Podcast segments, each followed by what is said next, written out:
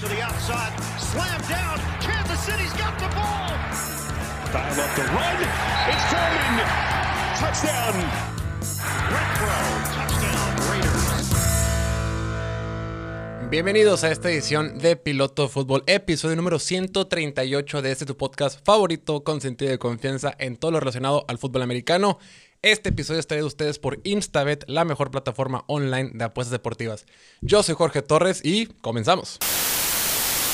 Pues ya es jueves, juevesito social, juevesito 13 de, de enero del 2022. Ya estamos a dos días de que tengamos juego de playoff. Ya estamos a nada, ya estamos entrando a lo bueno, ya se viene lo importante. Esta semana ha habido muchos cambios de coaches, ha habido muchos cambios en algunos equipos, pero los que están en playoff saben a lo que van.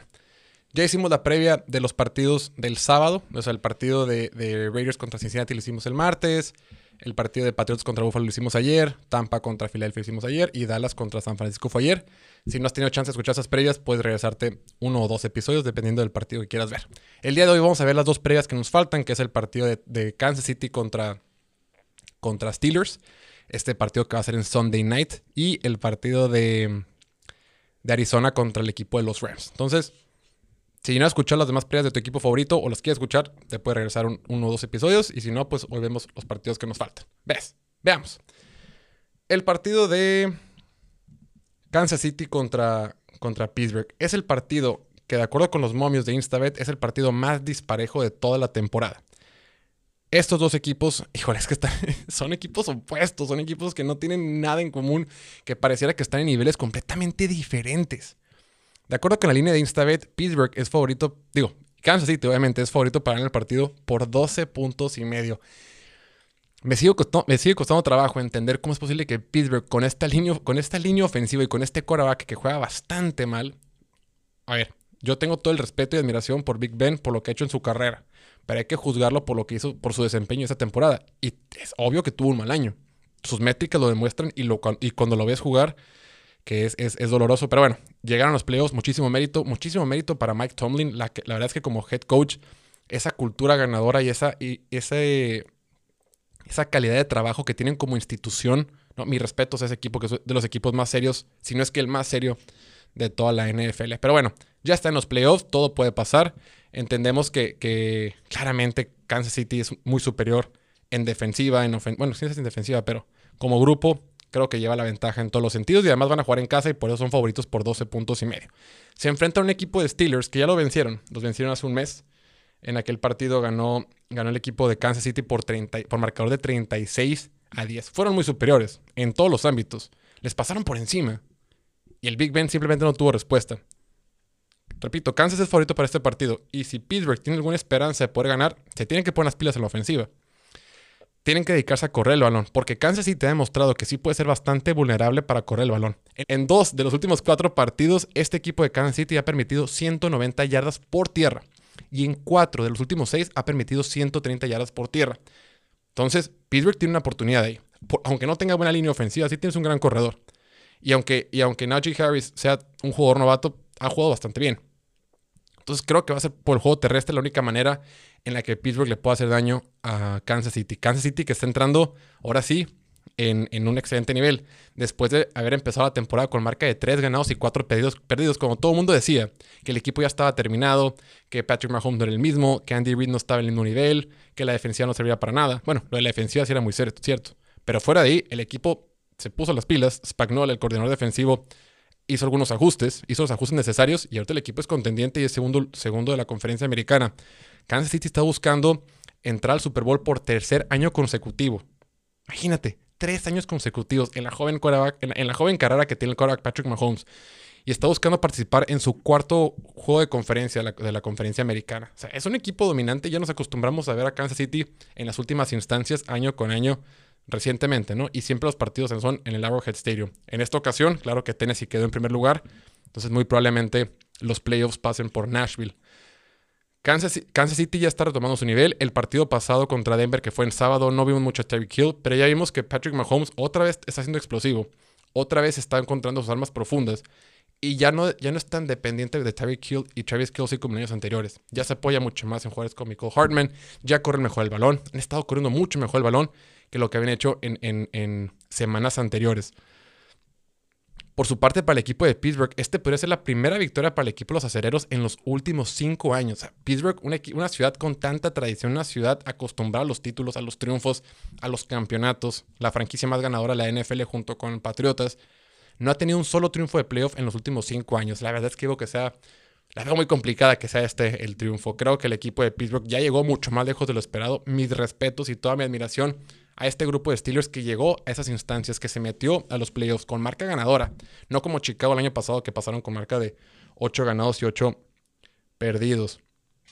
Veamos cómo les va. Para mí, creo que Kansas City es, bastante superior. Hay que reconocer el trabajo de la línea ofensiva.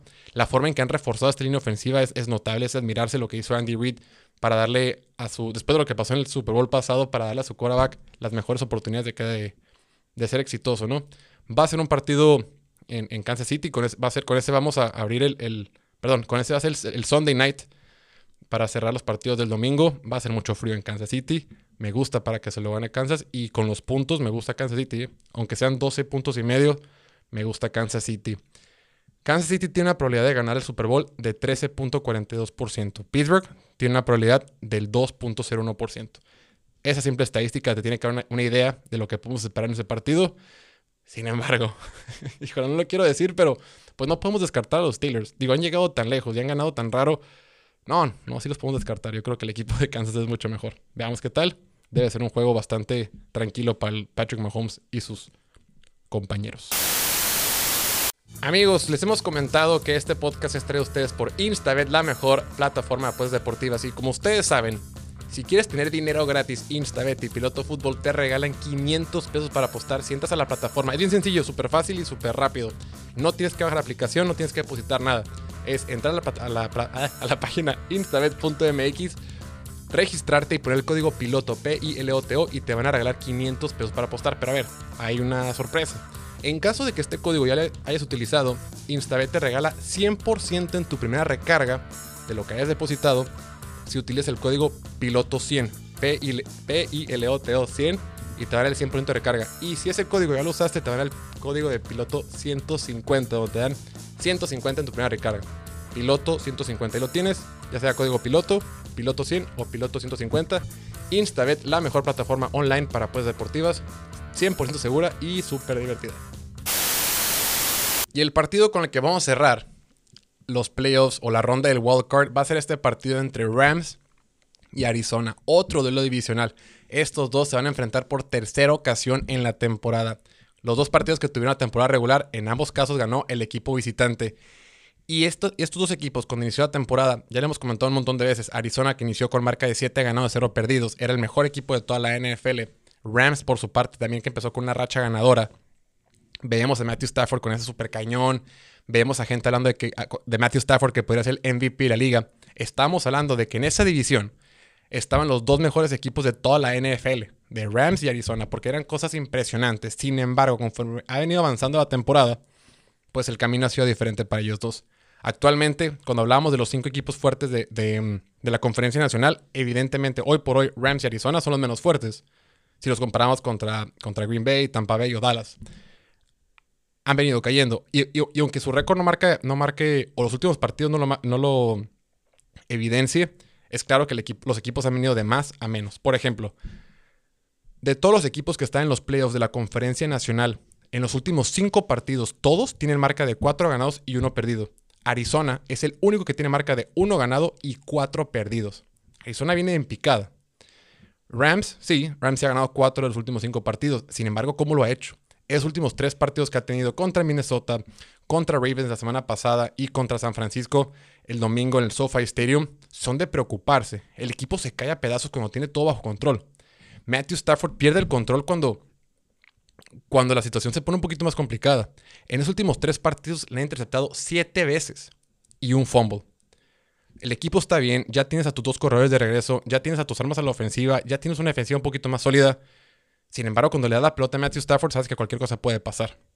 Y luego de repente se ponen un poquito curiosos con ciertas decisiones que manda en la ofensiva, como esa jugada en, el partido contra San Francisco que era tercera y uno, y deciden mandar una jugada de pases sin corredores atrás, o sea, evidenciando que vas a pasar y te hacen un sack. No sé, yo empiezo a tener mis preocupaciones con este equipo de los Rams. Matthew Stafford, recordemos que nunca ganado en playoff. Tiene marca de 0 ganados y 3 perdidos eh, en, su, en, su, trayectoria como, como en los playoffs. Ah, sí, Rams ha ganado 5 de sus últimos 6 partidos, pero en realidad te convence. O sea, el, día, el, el, el, domingo ganaron, ganaron la división y le preguntaron a Jalen Ramsey que si lo veía como algo positivo. Por su, y dijo, no, por supuesto que no. Estaban todos molestos. Porque ganaron la división gracias a que Arizona perdió, no porque ellos ganaron. Y porque ganaron la división a pesar de que cayeron en casa. Con un partido que tenían dominado 17 a 0. Se pusieron muy, muy, este, muy dinámicos en la ofensiva. Se pusieron a hacer cosas que no debieron de haber hecho. Y le sacaron el partido. Y subestimaron a Jimmy Garoppolo. En la última serie ofensiva que tuvo el equipo de Rams en tiempo regular, eh, iban arriba por 7. Tienes el balón en tus manos, quedan pocos minutos en el reloj. ¿Y qué decides? En vez de lograr un, eh, un primero y 10 y liquidar el partido, decides correr el balón, obligar a que San Francisco se termine sus timeouts y luego regresar la pelota a, Jimmy Garoppolo para que anote un touchdown. Eso hicieron. Los paran tres veces, queman los timeouts, le mandan la pelota a San Francisco. Jimmy Garoppolo toma la pelota, mueve el balón, encuentra a Divo Samuel, mueve la pelota, touchdown, se empata el partido. Por haber subestimado a Jimmy Garoppolo. Y claro, no lo puedes juzgar. Jimmy Garoppolo no había tenido una buena primera mitad, pero en la segunda ya estaba jugando bien. Y ya tenías bajas en la defensiva. Ya había, estado, ya, ya había salido Jordan Fuller, el safety, quien, no, quien se va a perder el resto de la temporada. Un, safety de segundo año que es capitán, que es líder, quien es quien manda las jugadas en la defensiva. Es un joven, joven jugador que es importante para la defensiva, ya no lo tienes. Y se notó en esa última serie ofensiva. Entonces, de tener anteriormente ese Sean McVay que era agresivo, que ganaba los partidos, que era contundente, que era atrevido. El domingo pasado contra San Francisco lo vimos tibio, lo vimos conservador, lo vimos que ya no confía tanto en Matthew Stafford como al principio. ¿Se acuerdan ustedes cómo era al principio de la temporada? Donde todo era risas y diversión y amor, Matthew Stafford y Sean McVay se querían mucho y eran lo máximo y todo eso. Eso se acabó y lo demostraron el domingo tienes en las manos de tu quarterback, de tu mejor jugador del equipo, para ganar el partido y liquidarlo en casa, ganar la división y meterte a los playoffs como el tercer mejor equipo de la conferencia, ¿qué haces? Decides correr el balón. Pues oye, pues no que es el mero mero. Decides correr el balón, pateas y pues bueno, ya platicamos esa historia. Entonces, Arizona por su parte también. Arizona se cae a pedazos, repito. Han ganado, han perdido cuatro de los últimos cinco partidos. Tenían marca de siete ganados y cero perdidos. Y ve ahora cómo están. Eh, Kyler Murray se ha visto la baja de juego, no sé si sigue lastimado, probablemente sigue un poquito lastimado, pero a mí me queda claro que extraña muchísimo a DeAndre Hopkins. Más allá de los números, más allá de las estadísticas, el impacto que tenía en esa ofensiva en general, creo que le ha hecho muchísima falta al equipo de Arizona. Y por supuesto, ya va a regresar, van a regresar sus dos corredores, van a regresar un poquito más sanos, probablemente inclusive hasta juegue eh, JJ Watt. Sin embargo, están contra, contra la pared. Oye, perdieron contra Seattle en casa. Sí le ganaron a Dallas, creo que fue un partido y le pasaron por encima, le ganaron bien, pero han sido muy inconsistentes. Sin embargo, son dos equipos que están en una situación muy parecida. Va a ser el partido con el que cerremos los playoffs esta semana. Va a ser en el SoFi Stadium. Veamos si ahora sí el equipo de Los Ángeles puede poner a fans locales en el estadio, no como ese partido contra San Francisco, que el partido está completamente bañado de rojo. Hazme el favor. Oye, te estás jugando la división, te estás jugando eh, contra un rival divisional, los playoffs, la oportunidad, la oportunidad de sacar a tu, a tu rival de división de, la temporada y tu estadio está bañado de rojo, completamente rojo. Inclusive Matthew Stafford dijo en rueda de prensa que tenían que mandar jugadas eh, sin, eh, con conteo silencioso porque no escuchaban. O sea, no escuchabas en tu propio estadio. Por favor, creo que eso sí es un poquito penoso. Pero bueno, veamos cómo le va al equipo de, Arizona. Para este partido es favorito. Es favorito Rams por cuatro puntos híjole, a mí no me gusta. Yo creo que ese partido lo va a ganar Arizona. No, no. Con los puntos, yo creo que. Eh, creo que el partido lo gana Arizona, pero si escojo con los puntos. Perdón, creo que el partido lo gana Rams, pero si escojo con los puntos, escogería al equipo de Arizona. Son dos equipos que se conocen bastante bien. Ambos vienen de perder, ambos vienen con un mal sabor de boca y alguien tiene que ser victorioso. Veamos qué tal. Amigos, estamos a mediados de enero y probablemente tú, como yo, te pusiste a dieta o haces el intento al menos entre semana. Pero a veces quieres ver los partidos con una rica botana y pues a veces no puedes comer boneless todos los días o papitas o pizza. Entonces por eso te quiero presentar Greens, que es una botana súper saludable y súper rica. Greens son manzanas deshidratadas, este sabor es de manzana verde limón con chile, con chilimón. Manzana verde con chilimón. Tiene varios sabores, tiene tiene piña deshidratada, tiene manzana roja y tiene camote. Entonces, Greens es una excelente botana, light, 100% natural, hecho con manas mexicalenses, manos, perdón. Y nada, Greens, la mejor botana para ver los deportes si estás a dieta y aunque no, también está bien ricas. Y para terminar el, el, podcast del día de hoy, quiero hablar de los premios que ya hemos comentado, las, lo comentamos la semana pasada, hace como dos semanas, ¿no? creo que fue hace dos semanas, los posibles premios de la NFL. Pero cuando los comentábamos, los platicaba con Gustavo de quién nos gustaba. Ahora, mira, valga la redundancia. Eh, todavía quedaban algunas semanas en el calendario. Ahorita ya pasaron las 18 semanas de la temporada regular. Ahora sí podemos hacer una justa evaluación de quién creemos que va a ganar. Y yo creo que ahorita es bastante claro. Ahorita ya quedan pocas opciones. O sea, en realidad creo que si, si opinamos diferente, creo que son por cuestiones eh, bien puntuales y han de ser, híjole, las diferencias deben de ser mínimas. Vamos a repasarlo si les parece. Vamos a ver. Los premios que se dan en el NFL Honors, que es que se entregan justo antes del Super Bowl, siempre es el premio del MVP. El MVP, ya lo hemos comentado un montón de veces, es un premio que se da, y lo, se publicó en, la, en Piloto Fútbol esta semana, y lo, lo comentaban eh, en letras chiquitas tiene premio al mejor coreback, ¿no? Y así es, así ha sido prácticamente siempre, excepto en algunas excepciones. Excepto en algunas excepciones, creo que es una redundancia, pero bueno, no importa. El tema es, claramente lo tiene que ganar Aaron Rodgers, ha sido el mejor coreback esta temporada. Eh, chance en términos de métricas o de, o, de, yardas o estadísticas tradicionales no lo es, pero en todas las métricas de eficiencia es claramente el mejor quarterback de esa temporada, por mucho. Y lo que ha hecho ahora con Matt LaFleur es impresionante. La forma en la que ha ganado los partidos, los pases que han sido tan, tan importantes, eh, la calidad de pases que ha utilizado con Davante Adams, sin Davante Adams, con sus corredores, la inteligencia con la que ha jugado a sus 38 años es bastante notable y ni modo, va a volver a ganar el MVP. Va va a, volver a ganar el MVP y es claramente el mejor. Es el único merecedor es el que está número uno en las apuestas ahorita y es el, y es el que lo merece más. La verdad, terminaron como el mejor equipo de toda la conferencia nacional. Ha estado jugando bien. Solo perdieron tres partidos. Bueno, el último partido lo perdieron, pero sí, solo perdieron tres partidos. Y él, y él solo perdió dos como titular. Entonces, para, para, para el premio del MVP me gusta él. Para el jugador ofensivo del año, ahí sí creo que tenemos que buscar un jugador que no sea un quarterback. Y ahí la contienda está claramente entre Jonathan Taylor y Cooper Cup. Cooper Cup, quien quien fue la que, ganó la triple corona, ¿no?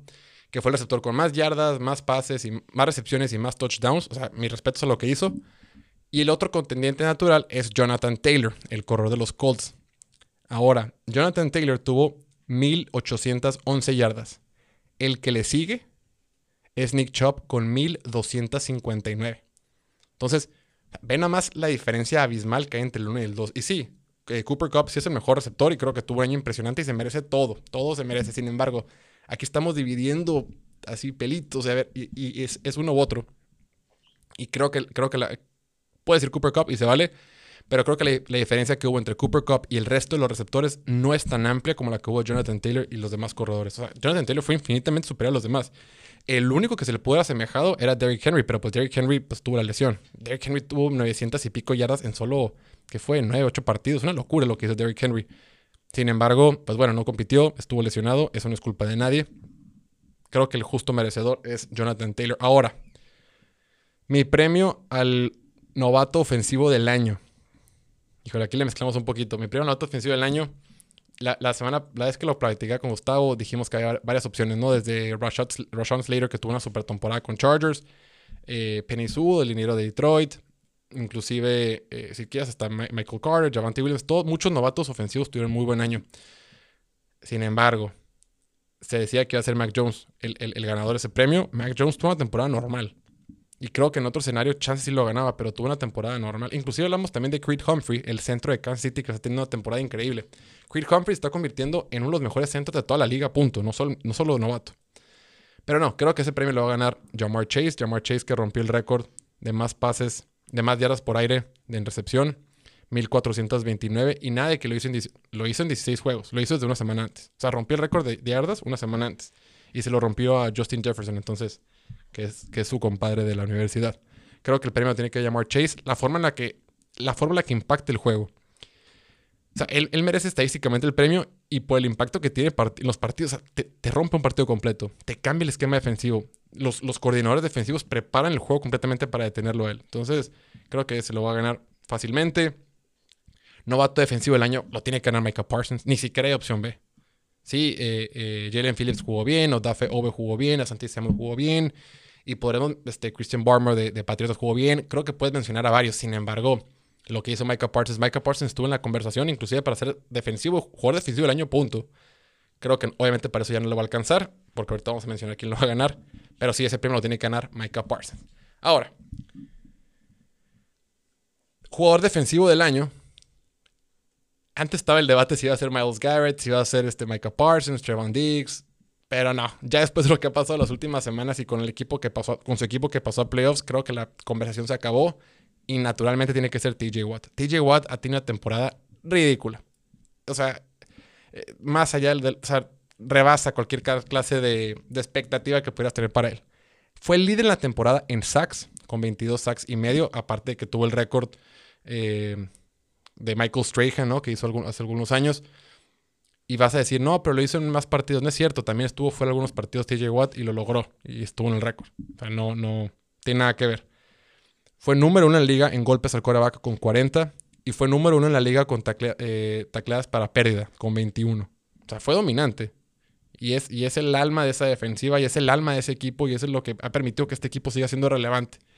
Ese, ese premio lo va a ganar claramente TJ Watt. Ahora, para coach del año, está interesante. Creo que hay varios candidatos y, por ahí subimos una pieza a piloto fútbol que les puede interesar. Creo que los candidatos naturales eran Mike Vrabel de Tennessee, eh, Zach Taylor de Cincinnati, lo que ha hecho, Bill Belichick por lo que ha hecho. Pero el que se lo va a llevar, y creo que, que lo tiene que llevarse, es Matt LaFleur. Matt LaFleur, lo comentaba la semana pasada, eh, tres temporadas, ha ganado 39 partidos y 10 derrotas. O sea, imagínate eso. Tiene una marca de 24 ganados, 3 perdidos en Lambeau Field. Eh, la ofensiva, o sea, y puedes decir, bueno, pues, pues tiene Aaron Rodgers. Pues sí, pero los mejores años de Aaron Rodgers han sido con él. Porque Matt LaFleur tiene esa capacidad, esa, habilidad de hacer los esquemas ofensivos para facilitarle el juego y para maximizar el talento de Rodgers. Porque si tienes un quarterback muy talentoso con un mal coach, se nota. Y aquí está sumando un gran coach que sabe cómo plantear los juegos, cómo planear eh, eh, las ofensivas para un partido, acompañado de un brazo heroico, legendario, como el de Aaron Rodgers. Y cuando tienes esas dos cosas, pues tienes el resultado de Green Bay. Green Bay, que es número uno en la conferencia nacional y es el favorito para el Super Bowl. Entonces creo que Matt LaFleur merece muchísimo mérito. Y eso de decir de que, ah, pues tiene Aaron Rodgers, pues sí, Aaron Rodgers ha estado muchos años. Y sus mejores años han sido bajo Matt LaFleur mérito para los dos. Entonces creo que ambos merecen ese respectivo mérito. Y el Comeback Player of the Year, o el, mejor regreso del año, creo que este premio estaba entre dos, estaba entre Dak Prescott y Joe Burrow. Sin embargo, creo que durante todo el principio de la temporada, Dak Prescott era el candidato por mucho.